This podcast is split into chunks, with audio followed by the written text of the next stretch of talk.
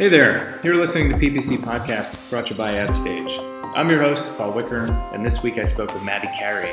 She is the Director of Paid Search at Point It Digital Marketing, and today we talked about taking your paid search campaign international. Uh, we also talked about Beyonce, because turns out Maddie is a diehard Beyonce fan. We reviewed headlines, including the big news that Google has changed the character limit on their text ads, so you have a lot more room to do a lot more stuff.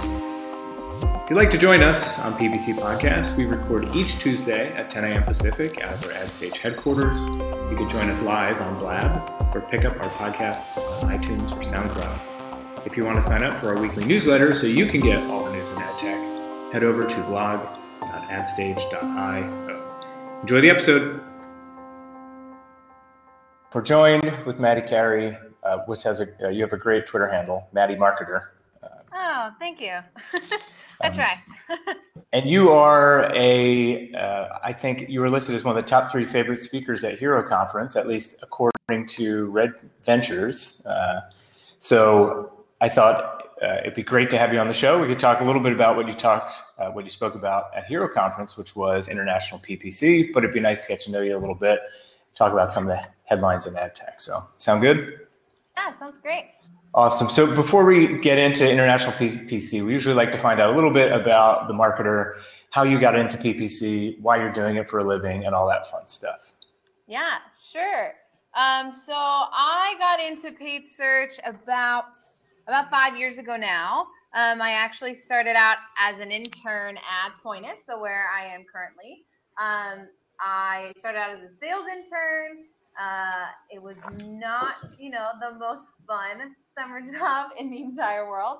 Um, but I really enjoyed the company and I really enjoyed the people. Um, and it was at a time when Point It was actually uh, quite a bit smaller. Um, and then they brought on some new paid search clients that they needed help with, and they asked if they could borrow the sales intern, me, uh, to to help them out with something. Um, and then from there, I was pretty quickly kind of carried over or pulled in into the paid search team. Um, I started working on mostly the basics like learning the terminology, helping out with reporting, um, helping out uh, with like negative keyword expansions and kind of day to day client tasks. Um, and I just loved it. I loved the problem solving nature of paid search.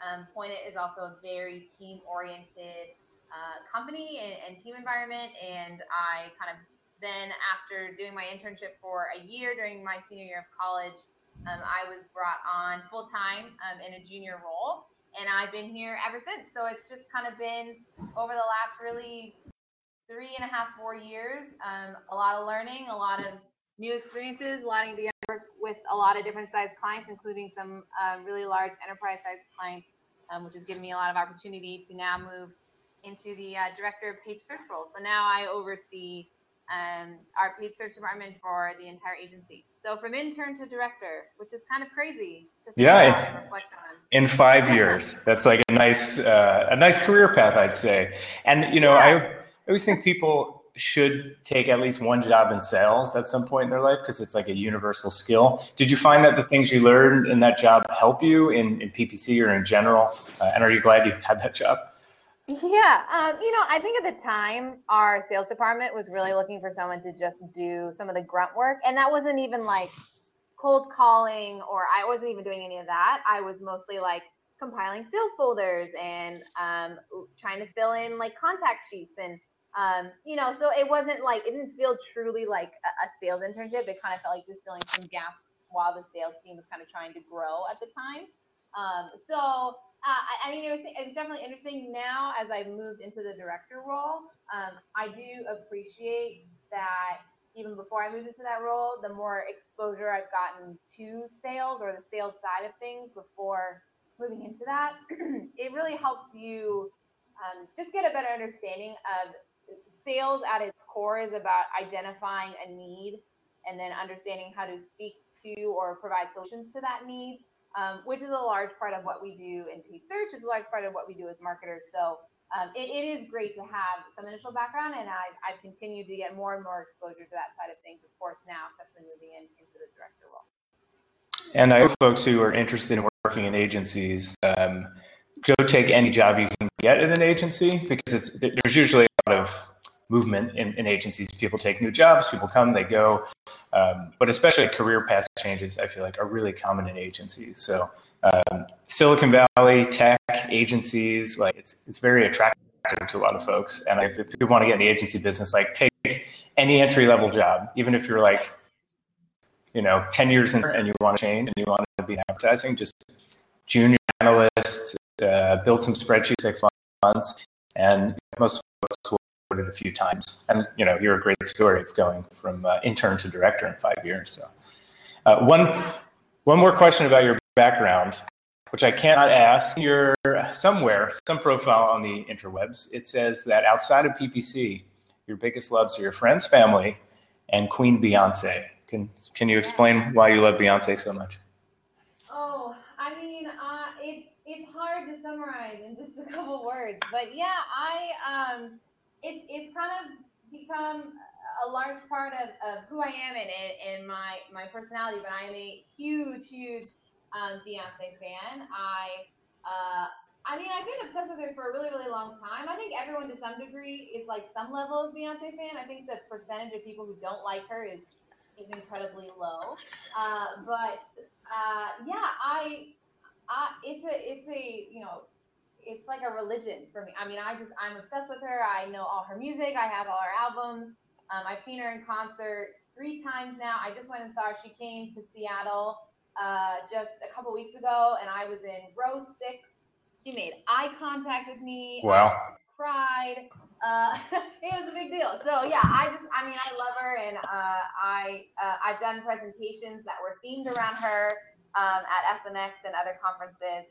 Um, wow. I think it's always good to talk about what you love, and if anybody ever wants to talk to me about Beyonce, I could talk about it all day. But yeah, I just, I just think she's uh, the greatest performer of all time. Is what I uh, like to tell people, and I wow. fully, fully believe that.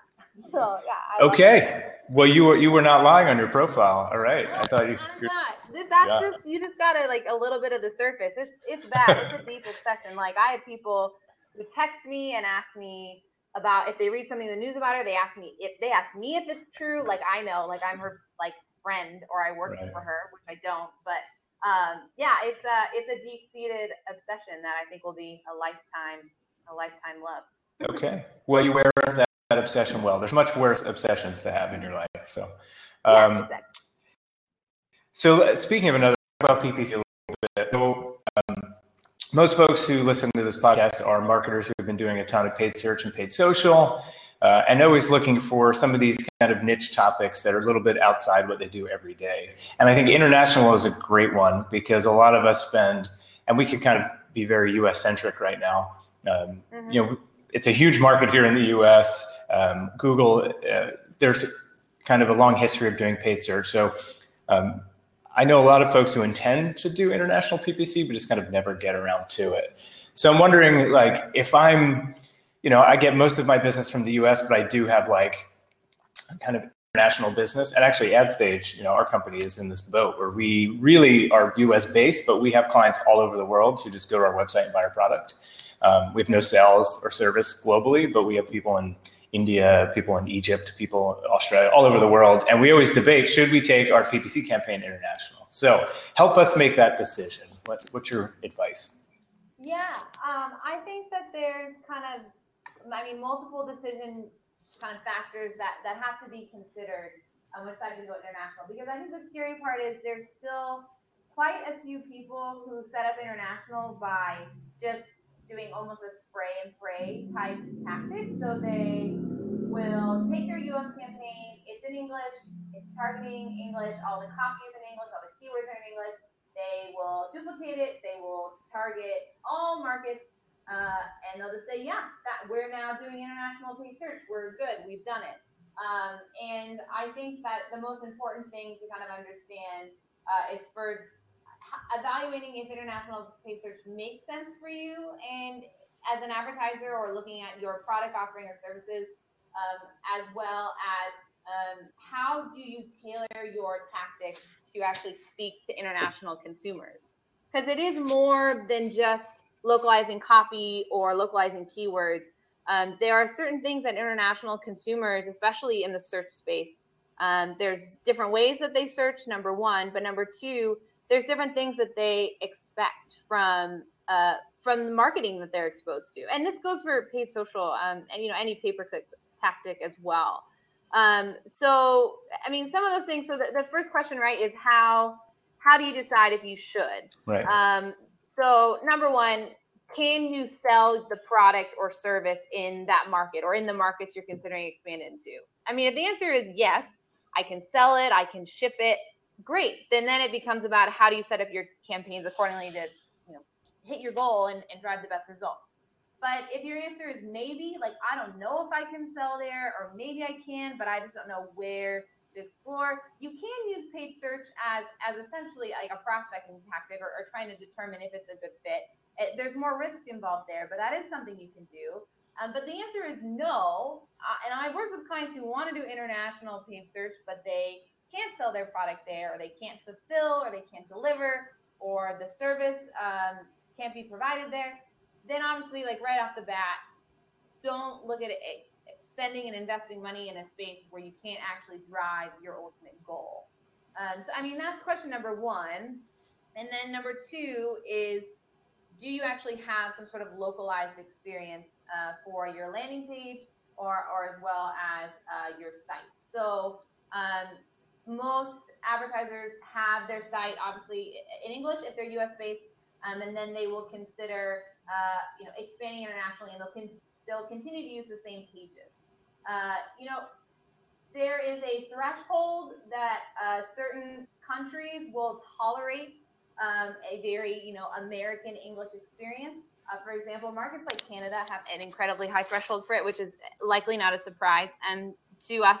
Um, in that, you know, Canadians are very familiar with American brands, American site experiences. Um, they know how to navigate it well. They know it well. Even doing like currency conversion, generally off the top of their head, um, they're comfortable with. Other markets, um, particularly in certain areas of Western Europe uh, and APAC, uh, they don't want an English experience. They want a localized experience. They want localized currency. Uh, they want not just keywords directly translated translated through like a bot service. You know, they want uh, the language to feel natural. They want it to feel like it was written uh, and reviewed by an actual uh, person who speaks the language fluently. Um, so those are some other things you have to consider. If you don't have a localized landing experience, you need to either look at investing in creating one, uh, or be aware that if you don't have one and you have no plans to create one, you're likely going to have an impact to performance based on that, depending on what markets you're targeting. Well, and I, I know from my experience, everybody always says, let's go international. We'll go to the UK and Australia yep. and Canada because they all speak English. Yep. Uh, exactly. And maybe, maybe India a bit.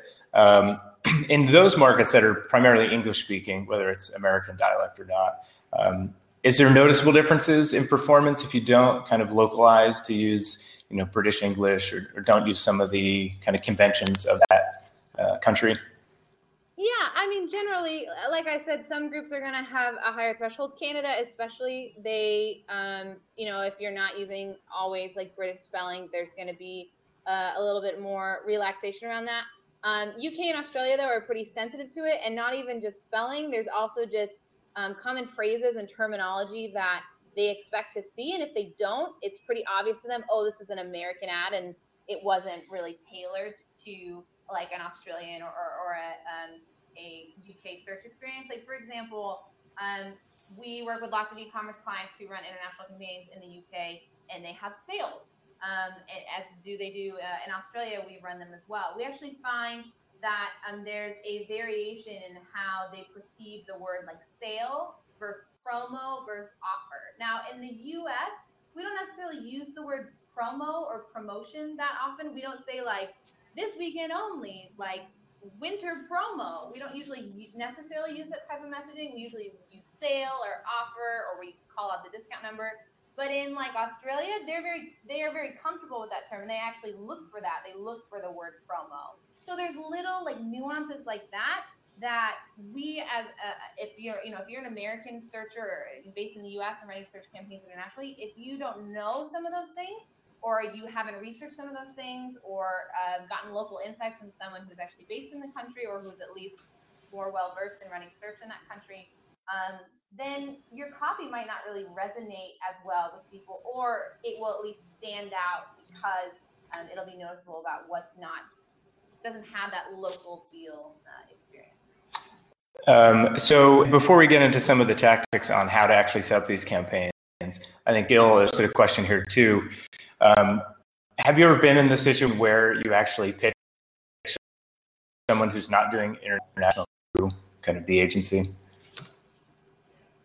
So someone who's not. So sorry, can you repeat the question one more time? Yeah, it's basically like I guess we have this concept that usually the client wants to be international, and they come to you saying like, "Oh, we really need to be in blank country." But as kind of a pitch to the agency, have you or a pitch to the client rather? Do you ever go in and actually recommend expanding? Oh, that's a great question. Um, I think that the the reason why the client typically brings it forward first is because they have to usually go through some sort of work on their end to make their product or service available in another country. You know, there's various different tax laws, um, security laws, um, even just looking at fulfillment, if it's physical product or shipping. Um, there's so many factors that have to go in when you suddenly offer a service. Uh, if you're US based and you're now offering a service or product internationally, that's often why the client comes first, um, is because they've usually done a bunch of that legwork and they're coming to you saying, all right, we did all this stuff. Can we support it in, in our different marketing channels? What can we do in paid search or social or, or display or whatever it is um, that they're looking at investing in? Um, but there are times um, when maybe a client isn't considering a specific market um, and you can help them identify that. So one of the other kind of big questions that I um, talk about with clients when they're considering doing international paid search um, which is one that I think is harder for clients to think about because it, it, it involves a little bit of kind of uh, egotistical reflection. But to ask yourself, like, is your brand actually well known in that market? Do people know who you are? Um, obviously, you have a leg up if people are aware and conscious and searching for your brand. Um, so um, that's one way you can highlight it. You can look at search trends for um, either brand names or if your um, client provides a specific product or service that has in itself a brand uh, affiliation around it that you can look at search trends on using like Google Trends is a, is a great starting point.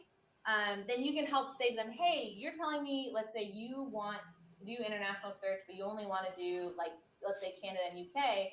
But from looking at search trends, actually like France and Germany um, there's a higher like search uh, interest there on your branded terms. So this might be a place where you can get your foot in the door. Maybe the volume is not going to look like the UK, um, but uh, we could actually see some positive results there. So that's a way to kind of frame um, the question for the client. But ultimately, um, they tend to, to come to you first just because they've done a lot of the work on their end themselves to make the product or service hmm. available.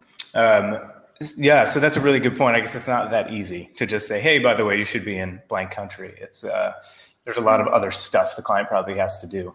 Although I imagine in like our business, you know, we're a platform, everything's online, so you pretty much uh, we use you know Stripe to take care of all our payments, which does all the tax stuff. So I imagine if you're like a B2B marketer, maybe you have a shot at it, or if you know you don't have any physical product, it's more uh, software. But I don't know. Um, you also bring up this like nuance is really important, and in, in, paid search, we all know nuance is always important. It's these little things that usually lead to really good results, right? Uh, it's finding some um, queries in your search query report that are really wasting money, or you know finding some headlines that are converting much higher.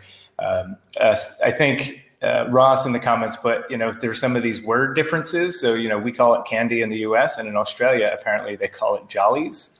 Um, mm-hmm. And to get your jollies means two very different things. So, exactly. um, do you, do you know any of these other kind of examples of uh, keywords gone wrong? Yeah, um, the some of the first ones that I mean come to mind. There's more just like uh, it's not always that there's just a completely different word. It's more just that um, certain phrases are are different, but I mean the first one that comes to mind that um, I think of a lot because uh, we work with clients who um, sell like consumer electronics as well as mobile devices. Um, so in Germany, the term or the translated term for mobile, or at least the more common term, is the word handy, uh, which in the U.S. we're not we're not uh, using quite the same way. Uh, but um, in wow. Germany, like if you're using even the word the word mobile in copy, I mean, it's not like Germans don't know what that term is, especially like tech um, heavy words oftentimes are just in English what they would be um, in a foreign language. Like they're just using that same word because it's considered almost like a, a tech term or a tech terminology. Um, but mobile, yes, they'll look at that word. I mean, they know what mobile means, but for them, like handy is, is the word that they use to describe a mobile device. So if you're wow. selling smartphones um, or mobile devices or mobile accessories and you're not using that term in your copy, it's really not going to resonate with Germans. And Germans, um, especially, really like copy to feel not only well localized, but to be well structured and have really strong um, context and, and obviously be very clear. Um, Germans in general are a, a, bit more focused on of being orderly and timely and following rules. Um, so um, they're going to notice that really quickly in your copy, and they're going to immediately know that it's uh, an American company, and from their perspective, attempting right. to do a search well. Damn Yankees. Um, the poor Germans. If there's some German out there who's not organized and has does not have attention to detail, he or she is must feel like a complete failure. It's always like, you know, the Germans, they only like ads that are well structured. Um, exactly. Yeah, handies and uh, and jollies. Yeah. I learned a lot of new terms today. That's very true. I can go travel internationally now. Um, so if people are, are, setting up global campaigns, what about budgets and bids? Do they generally trend higher, or lower? Do they look similar to what you get in the U.S.? Yeah, that's another great question. So um, I think that kind of tying back to um, what you called out, which is that a lot of folks who at least first say, okay, I'm going to start to expand internationally. What are the markets they typically pick? Canada, UK, Australia, uh, like you said, possibly India, other markets that have high English speaking populations, because then you don't have to, the, at least the thought is you don't have to do any localization. Though, as we're talking about, we know that uh, you do. Um, but actually, markets like the UK um, and Australia as well, but especially a market like the UK, is incredibly competitive. Um, markets like UK, France, Germany, Australia, um, some other parts, especially of Western Europe, um, their search uh, environments or their uh, auctions, um, they're not, you know, a new thing. Like the search market and the, just in general, the internet using population in those countries are uh, very mature. So if you enter into the UK expecting, oh yeah, it's just the US, but less volume, um, you're going to find that your CPCs are likely going to be much higher. You're likely going to have to allocate budgets differently because of the competition. And depending on what specific industry uh, you're in, um, your competition could get crazy um, depending on what you're looking at. The retail space is incredibly competitive. Um, I mean, if you're looking at entertainment industry, gaming, uh, especially, um, or gambling, because uh, online gambling is permitted in the UK. Um, those hmm. areas, I've seen CPCs uh, or uh, even just starting max bids upwards of $150, $200 um, just to get any skin in the game. So um, it's important to know that just because a market speaks English doesn't mean it's going to be easy. Um, Australia is also incredibly competitive, as well as Australians, um, because of the way that the country is spread out uh, and where metropolitan areas are located uh, folks in Australia are very sensitive to wanting to buy products that feel local and close to them, including in the online space, because it's that perception of why I, things can be so far away. Um, you know, I hmm. want things to feel local as possible. Um, they're still willing to buy from American brands, but they're definitely going to lean towards those that have a local experience. So you'll want to make sure that if you are competing with a lot of other local advertisers, you're going to have to adjust bids and budgets accordingly in order to compete in the space. Um, two things. One, so your your mic volume goes in and out because I think your mic is like brushing against your shirt. So maybe if you put your other earbud in, it'll like oh yeah sure make it not move around. Um, yeah. Is that better? That is better. Um, and then the relevant point, we'll just cut that part out. Um, no, that's good. Sorry about that. No, no, no worries. Um, is um, oh, the thing that always gets me too is people fall in love with going international as like a, you know, things are kind of boring. You know, I've been running your paid search campaigns going pretty well for a few years. You're like, let's go international. But, you know, we're talking a lot about Australia. And I remember at a former company, it was like, let's go to Australia, hire a salesperson, hire CS, spend some money. Uh, there's only 23 million people in Australia. That's less mm-hmm. than Texas, right? So, mm-hmm. some in the U.S. especially, we forget that the market here is so massive compared to most other countries. You're usually comparing like you know uh, apples to oranges. So, like going into Australia is like going into Texas. So, unless you've mm-hmm. spent some time really focusing on Texas, if that's possibly a better market for you. Um, I don't think it makes sense necessarily to, to kind of go all in with some of these countries just because they speak English. Agreed. Um, and then the uh, oh, well, actually, this is a good question we should take. So uh, Ross asked, "Do you recommend a country-specific domain?" Oh, that is a great question. Um, it's totally going to vary by market. So some markets are um, more aware of it. Um, Australia being one, um, UK as well um, at times. Um, Germans and French, uh, or those in France, sometimes um, are a bit more sensitive to it. I think what's probably a higher priority um, is just making sure that the experience uh, feels localized and feels like a true, you know, um, for example, like a German site in Germany or a French site in France. Um, that's going to be more what stands out to them immediately. Um, you know, we work with advertisers who don't have necessarily um, individual like domains um, per, um, you know, per country, but um, they may have um, specific kind of subdomains uh, or you know different pages where as long as there's some sort of call out within uh, the URL link that you know it's uh, for example, like Australia, so maybe it has AU um, or UK, UK, um, then that at least is giving or enabling some trust with the searcher and that you're driving them to an experience that is for their country. I think that more um, what you'll see happening is, um, especially if you're providing something that needs to be uh, delivered, um, you know, you want to just make sure to factor in that the site feels like it's actually a, a local site in some way, um, whether that's in how you set up your subdomain or URL params, uh, or if you're buying an individual domain. Um, because they don't want to land on a site that feels like it's in the US because they may hes- hesitate to buy if they think they're shipping from the US. They're going to go, whoa, whoa, whoa, you know, depending on what, obviously where their country's located. I don't want to do that. That's incredibly expensive. Why would I? Why would I do that? So you want to make sure that um, that's clear to the searcher as as they hit your site, um, as well as as they go through the purchasing path. And what about setting all this up? So if someone is going to kind of spin up an international campaign in I don't know four or five countries. How much much time does it take to get the structure set up? And we'll talk about what the structure should look like in a second. But like, how much time should I set aside to do this if I'm a medium sized company? Oh, another great question, and another one. I hate saying it depends, but it, it probably does. But I mean, it's obviously going to depend on how many products you're offering or services. Um, you know, how many markets you want to enter into um, many markets uh, have multiple languages. So, for example, Canada is not just English. There's roughly 10 to 15 percent of the Canadian population that speaks French. Uh, or you look at a country like Switzerland, which is um, a highly affluent base. So while the you know population is small, um, a great place to go if you're selling like higher end products or what are perceived as high quality products uh, but they speak German and French, and it's a, a leans a little bit more German, but generally it's it's pretty evenly split. So there's other factors like that you have to consider when doing your campaign builds and your keyword builds.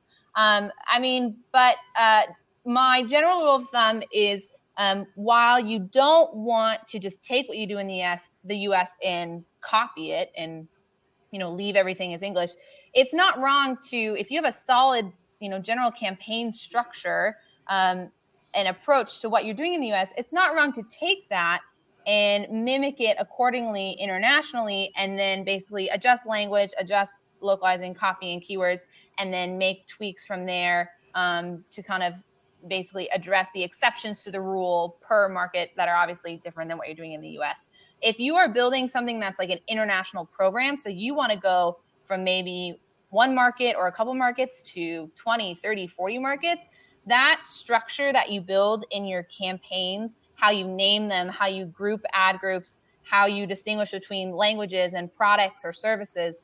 Um, I can tell you from experience because I've worked with a couple different clients where I've helped them either reshape that or define that. That part of the process is probably the most important piece. It's worth investing the front end time on because if you want to do a global cross market reporting structure or if you want to implement a third party bidding tool and you want to be able to set up uh, various bidding folders and portfolios based on your campaign structure, you might as well create consistency and define like a nomenclature now rather than later when you go, oh, we kind of just, you know, organize things as we wanted per market account and we, you know, we kind of just name things as we thought made sense. And then later when you're trying to create some sort of master report or a way to actually, you know, track performance across these different markets and try to sum up everything you've done, it's a giant headache if you don't have some sort of solid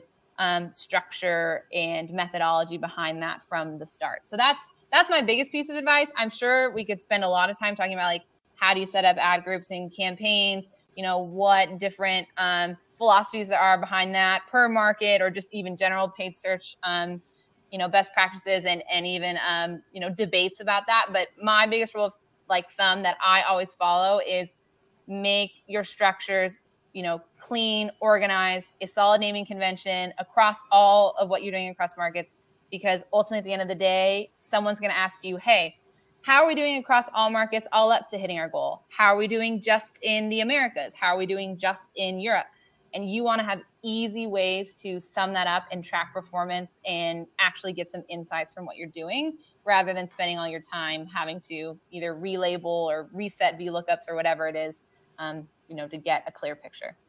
And you, um, you remind me of, of something actually. So, uh, which is also kind of informs. Gail asked if there's any tools that help out, um, kind of internationally versus U.S. But I did want to make this point that um, we, I think we saw, well, we thought it was a bug where like Twitter. So if you're advertising on Twitter in different markets, you obviously have different currency.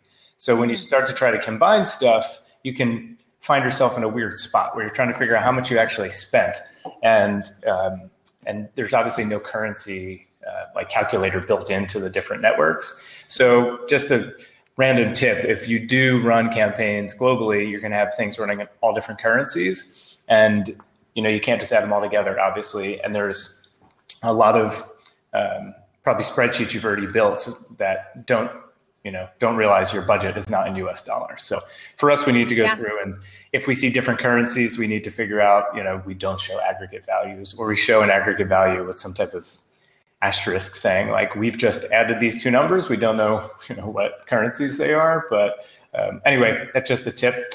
Um, and so any any other tools like for bidding tools do you find most of them work both internationally and domestically or do you have certain tools just for international?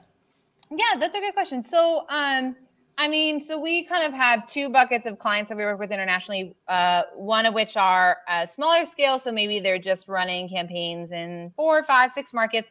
Um, we're typically leveraging, um, you know, in publisher tools like Google's bidding automated rules or uh, portfolio strategies, um, and same Bing automated rules and the likes. Um, so we're, you know, oftentimes leveraging the same kind of tools we would for US.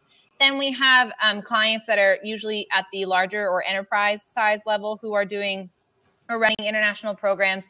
And for them, we're typically using a third party bid management tool. Um, so uh, at Point It, I've, I've worked with a couple different ones. Um, I have familiarity um, with uh, some with Acquisio, uh, a lot with Marin, and, and, a lot with Adobe Media Optimizer or AMO. Um, those are um, the three that I have the most experience with. We also have um, folks here who have experience with uh, Kenshoo. Um, there's pros and cons to each. I will say that for if you are running a larger scale international program, um, what is uh, great about something like uh, Adobe Media Optimizer is their portfolio capabilities essentially allow you to group campaigns that live across multiple accounts um, into single portfolios with shared goals. Um, so it makes cross globe um, results or performance uh, results driven management um, a lot easier, as well as gives opportunities to build and create reports rather than having to basically go in per account and pull data. Um, so thing, things like that have um, made our lives a lot easier for some of our clients that we're using it for. Um, as well as we worked closely with the Adobe team. They don't have this built into their UI. The fingers are always crossed that one day it could come. Um, but they've helped us build reports where um, we actually are exporting um, our data into a consolidated report where we're taking um, all the cost data is in USD because the accounts are set in USD.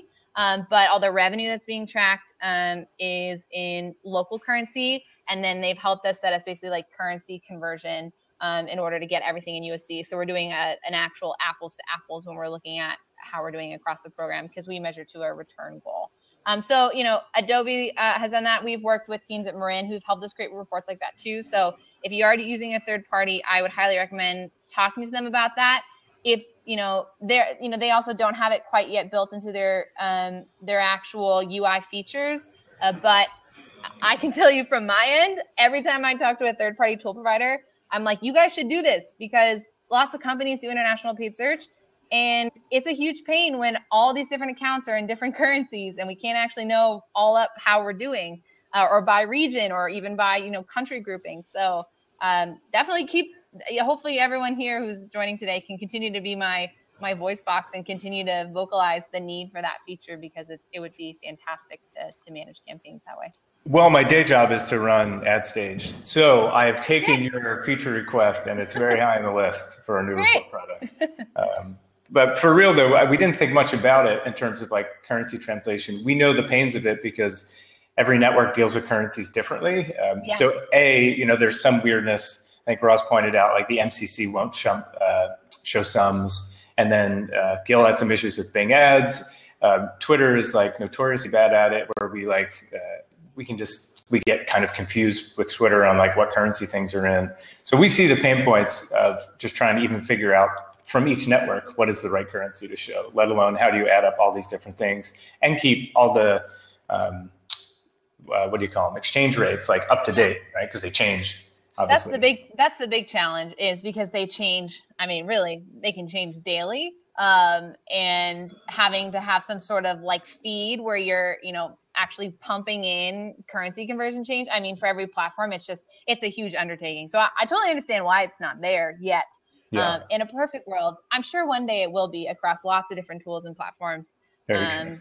But but yeah, I totally get it. it's it's a it's a challenge, and it's either the tool has to figure out how to do it, which takes a ton of work, or usually the the ownership gets kind of left on the marketer to sit in Excel and set up you know currency conversion and do it yeah. ourselves. Excel. So I worked at uh, Capitol Hill for a while. I used to say the world is powered by interns, and now working in, in, PPC, I know the world is powered by Excel spreadsheets. Yeah, somewhere exactly. in the back, everybody's got an Excel yeah. spreadsheet. Um, and then there was one other kind of piece of weirdness I think people might not be aware of is if you're working domestically, not all the features you have here are necessarily available in other countries. And I know there's some extensions I forget which ones exactly, but on AdWords that you can't use in like the UK, and because of privacy reasons, sometimes um, different types of um, audience kind of tools, depending what network you're using, aren't available. Um, does that often like cause problems, or are they usually kind of not that important features? Um, I mean, some of them are smaller scale, but yeah, there's even different rules about. Um, I just recently was working on a, an account where we're running um, some international campaigns, and um, we ran into a weird error on like, oh, in Australia and UK, you can't show this type of copyrighted content. And it was a weird error that we'd never seen before. And we had to dig in and we didn't really get like a clear answer. But there are, there are things like that that come out around different, I mean, it, it tends to be around different privacy laws and copyright laws.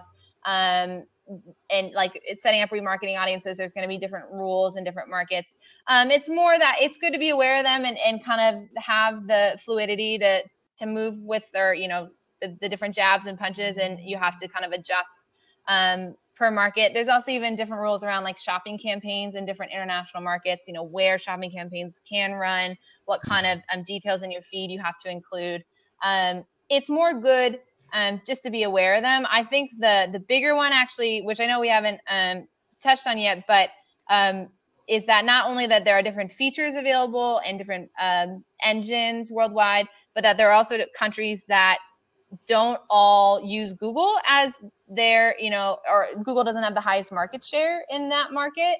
Um, so that's a whole other additional challenge is if you want to enter into say uh, mainland China or uh, areas like uh, Yandex or uh, South Korea, um, some of those markets like Google does not uh, have the hold on uh, the search market share. other engines do, and oftentimes their campaign structures do not look anything like Google's. Their UIs don't look anything like Google's. Uh, though there are, you know, uh, Yandex is starting to make changes to make their campaign types uh, more like Google. Uh, just recently made some announcements that their structures are going to look a bit more like what we're familiar with in AdWords. Um, Baidu is, is making some changes, um, but it's it's also that's a whole other challenge is how do you navigate those publishers, especially when some of their UIs aren't in English and aren't offered in English, um, or bigger challenges like Baidu, which is always um, you know a, a, hot buzzword for anybody who's interested in doing search in China. Um, you can't run campaigns on Baidu without having someone who has uh, basically a local address or who's locally based in China um, doing the media buying. So Baidu is not just a, oh yeah, I just create an account and I can run campaigns. Um, it's complicated and there's lots of red tape uh, as well as kind of strange rules. And you know, you might work with someone, uh, a Baidu account rep who will approve you, might work with another one who's going to make you jump through lots of different hoops.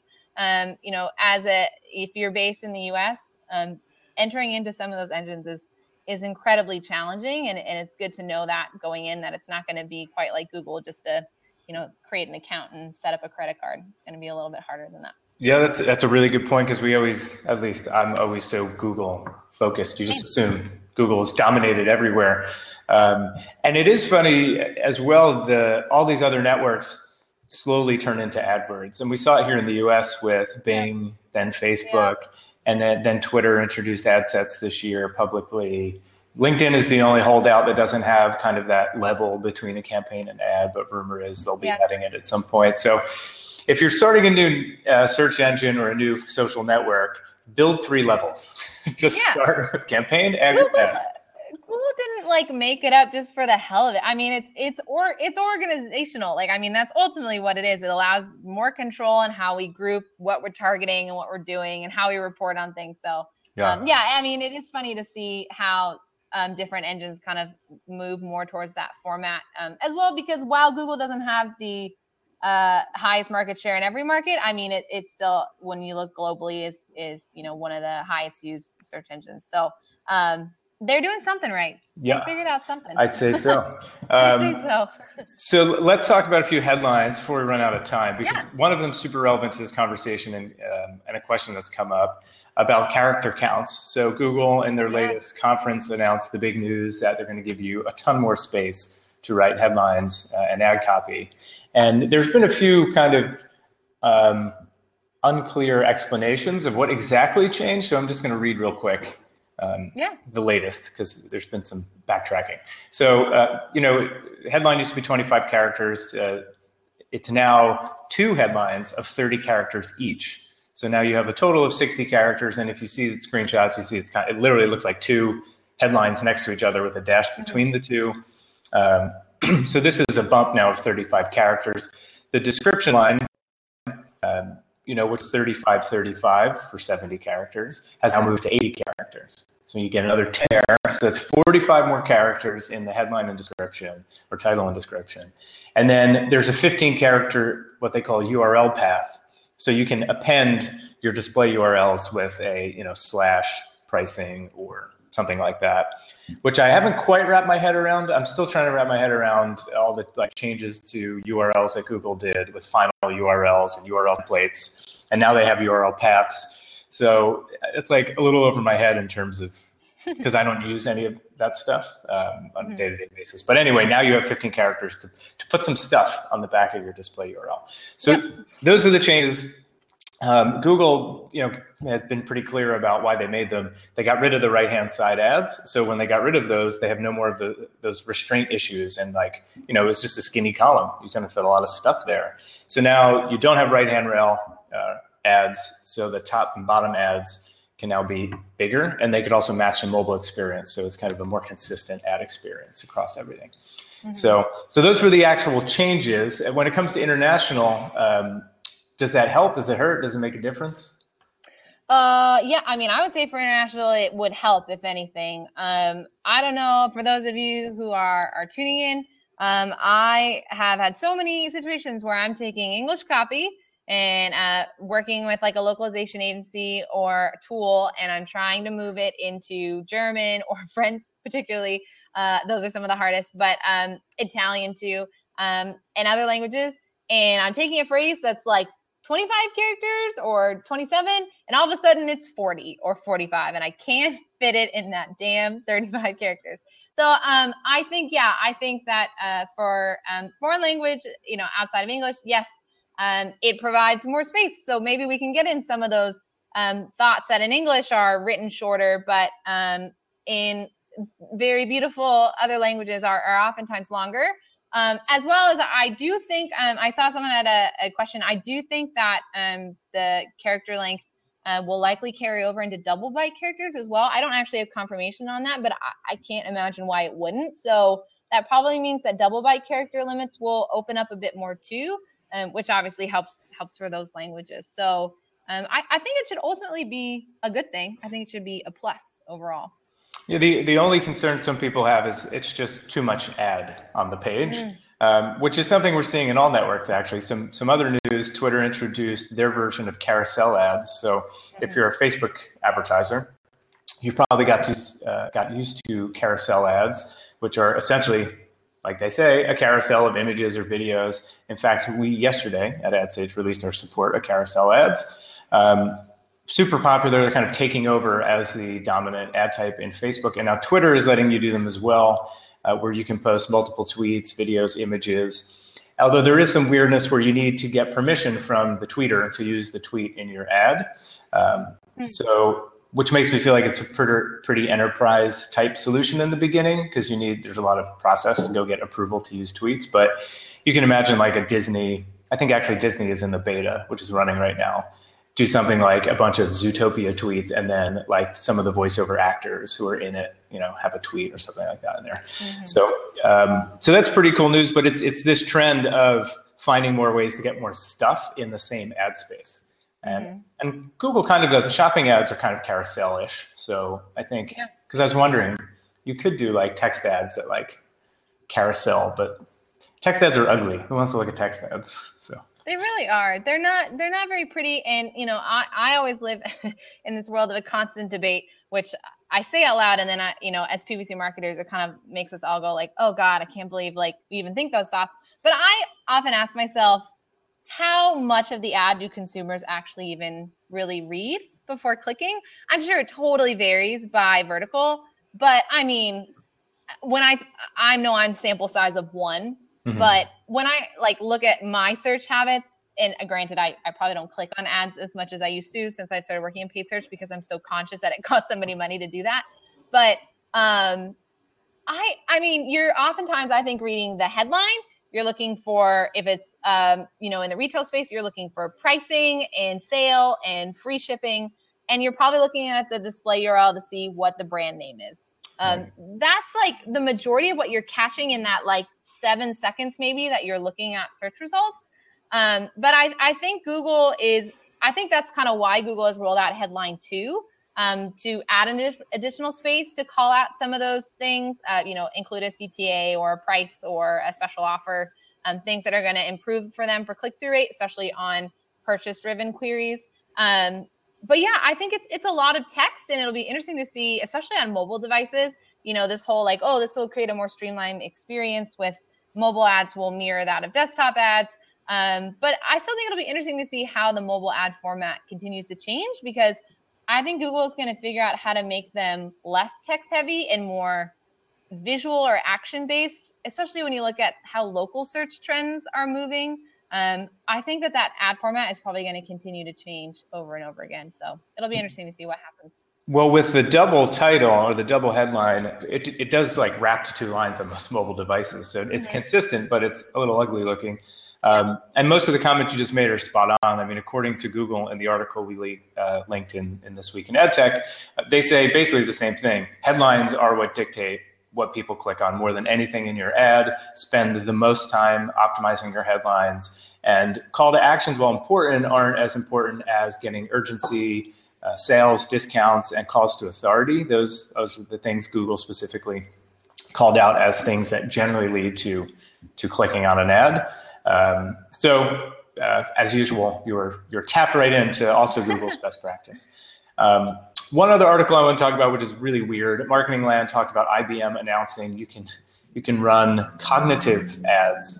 Uh, these are ads that talk back to you, and it's powered by their Watson uh, machine learning algo thingamajig, um, which is crazy. And, and the idea is they're ad units that have like a, a text box, and you can type you know questions into the ad, and the ad will answer you. And the mm-hmm. examples were around recipes of all things, uh, somebody in the beta is Manwich, like that make like sloppy Joe sandwiches ingredients. Um, which I'm thinking if you're, yeah, I don't know if you saw the chatbot. It's essentially a chatbot, right? And they, uh, who is it? Uh, Cortana. One of the companies did a chatbot that went like horribly wrong. Like people turned it into some like racist uh, Trump supporter or something like yeah. that, and then they have to like take it down. I think it, it sounds like something Microsoft would do. So it was probably Microsoft's uh, the Eevee, I think it was called. Anyway, it's such the same thing. Chatbot, you can chat to it. It talks back. You're supposed to think it's a real person. Um, pretty weird, but um, they are now testing that. So IBM has those running on Weather.com and WeatherBug, which are owned weirdly hmm. by IBM. Hmm. I mean, I think it's it's very in line with like it could be also IBM trying to get a better understanding of the world of of voice search and um, people trying to um, interact with technology to um, you know do things turn on the lights uh, find information what's the weather what can i get at the grocery store? You know amazon's doing it uh, google's doing it um, apple i mean all, all these different like large um, tech or consumer electronic organizations are are doing that um, i don't know how i'd feel about it something like an ad talked back to me. It's one thing if it's like some sort of virtual assistant, but like if an ad talked back to me, I would be, I, I think I'd be a little put off. But I guess if I'm asking it a question, it wouldn't alarm me too much, I guess. But yeah, it's weird they call it an ad because it's really like, uh, it does, what makes it an ad? Because it's like, mm-hmm. you know, manwich material, but, and what's an ad anymore anyway, right? It's all just yeah. content. Um, blended together. uh, one other interesting thing I saw out there: Facebook has introduced workplace targeting. So um, we're a LinkedIn API partner, so we have a lot of B two B clients that do a lot of kind of LinkedIn because you can get super granular in the professional targeting. So, you know, what um, level are you at your company? Director, CMO? What's the title? What's the industry? So it looks like Facebook is trying to kind of catch up a bit there and get people uh, the ability to target more at the business level. So and they now allow you to target um, basically a company. It's company targeting. They call it a workplace. There's a limitation. You can only do one workplace per ad set, but pretty interesting if you're really trying to maybe recruit. Uh, one thing we always kind of talk to folks about who run on LinkedIn is obviously it's a really good place to recruit because so a lot of people do their hiring uh, and job research. And uh, usually HR teams are kind of clueless about marketing and clueless about what you can do. Not clueless in a bad way. They just don't have time to think about how to market the job recs. So it's always a great value add for the marketing team to go to HR and say, hey, give, give me some of your budget. I'll go advertise your job listings. Sounds like you can do that on Facebook now as well. Go poach some folks from your competitor. That feels very uh, direct competition with LinkedIn. That's uh, that's interesting and not surprising, but that, that's definitely interesting. And I didn't know about that, so that's that's cool to know that. And the last thing I have here is Instagram for Business. Um, so most people know Instagram, you can get access to the traffic via Facebook. And unfortunately, I feel like most people, that's what they do. They just go into Facebook, they create everything normally, and they check that button that says, you know, Instagram, and they run the same ads on Instagram, which everyone will tell you don't do. You know, it's a different medium, it's a different demographic, it should be a different uh, kind of aesthetic that you bring to Instagram. But everybody ignores that and just checks the box, which is why Instagram has blown up. It's, you know, left Pinterest, uh, Snapchat in the dust ever since the Facebook acquisition, and they kind of crammed it into the Facebook ads experience. But now Instagram is putting out some uh, some tools specifically for Instagram. So now you know you can claim your Instagram profile page, and then when you do that, you can get analytics back on the posts that you make, and you can promote posts cool. uh, directly on Instagram now too. which people have been asking for for a very long time. So instead of just running kind of Facebook ads on Instagram, you could actually post uh, an Instagram post, like a native post, and then promote that post, and then see analytics, which reminds me of like Twitter, right? Mm-hmm. Post a tweet, and then you can promote it, and then you can get all kinds of crazy analytics on who shared it, who retweeted, who, etc. So that same thing is coming to Instagram. Huh. That's cool too. Yeah, I uh, I wonder it's been really interesting to see since ads have kind of been introduced uh, within Instagram and and seeing how often they come up in in people's feeds and what like engagement looks in them. Um, it's not surprising to hear that they're giving advertisers more tools and how they can kind of control or promote posts or um, uh, have like a designated brand um, like profile that they can claim. Um, but it, I wonder how much those ads will continue to open up um, as more and more advertisers either check the box on Facebook or you know um, look at expanding there specifically. Um, it does. It does feel like one of those networks where too many ads would really start to hurt the experience. Yeah. But if anybody's good at balancing them, yeah, yeah it, it's Facebook. Um, and the the other thing I'm wondering is if you know you have a lot of companies trying to own the conversation between the small business owner and the or not even small business the business owner and the consumer. So twitter obviously direct message and taking tweet limits off the direct message. Um, facebook messenger is building in kind of the ability to chat directly with a, a business owner. So there's clearly some kind of battle going on for this communication and this relationship to be the vehicle and the way it's being sold in many cases is as kind of customer service as like the next generation of customer services you know somebody's tweeting at you anyway because they're unhappy. So why don't you just move your customer service flow kind of through Twitter or through yeah. Facebook Messenger, since people go to your Facebook page more than go to your website. if yeah. you're a restaurant or something like that, so get it at the source. Might yeah. as well do it before another guy creates like the target customer service uh, profile. Might as well you own it rather than someone else creates it and starts responding to customer feedback. Right. Um, well, Drake. This is totally random, but I saw the news that Drake, uh, Drake's Twitter handle got hacked, and the headline was like, um, "Drake's Twitter handle gets hacked and is the most boring hack ever." they didn't even say anything exciting or, or controversial, yeah. but. Um, okay, well, on that note, we should always end on Drake. Uh, yeah, oh, we actually, should. we should should be ending on Beyonce. My apologies. Um, no, it's okay. All is so, if people want to find you, um, where how can they get in touch with you or find out more about the agency? Yeah, so um, you can reach me with uh, probably always easiest uh, LinkedIn, of course, under Maddie Cary. Um, I'm our, as I mentioned, our director of paid search at Point It Digital Marketing in Seattle. Uh, but um, I'm pretty really accessible on Twitter at uh, Maddie Marketer, um, as well as uh, if you go to point underscore it um, on Twitter. Um, you can tweet at us or, or message us there as well. Um, and then, of course, pointit.com if you want to uh, learn more about us, our company, our team, what we do. Um, that's probably the best ways to reach out to us. And happy to talk to anybody who wants to talk about paid search, wants to talk about Beyonce. Uh, I'm, I'm game for any of it. All right. Uh, well, I appreciate it. I'm going to go kick off some international campaigns with all the knowledge awesome. I learned. And I'll let you know how it goes. Awesome. Thanks so much, Paul. All right. Thanks, Maddie.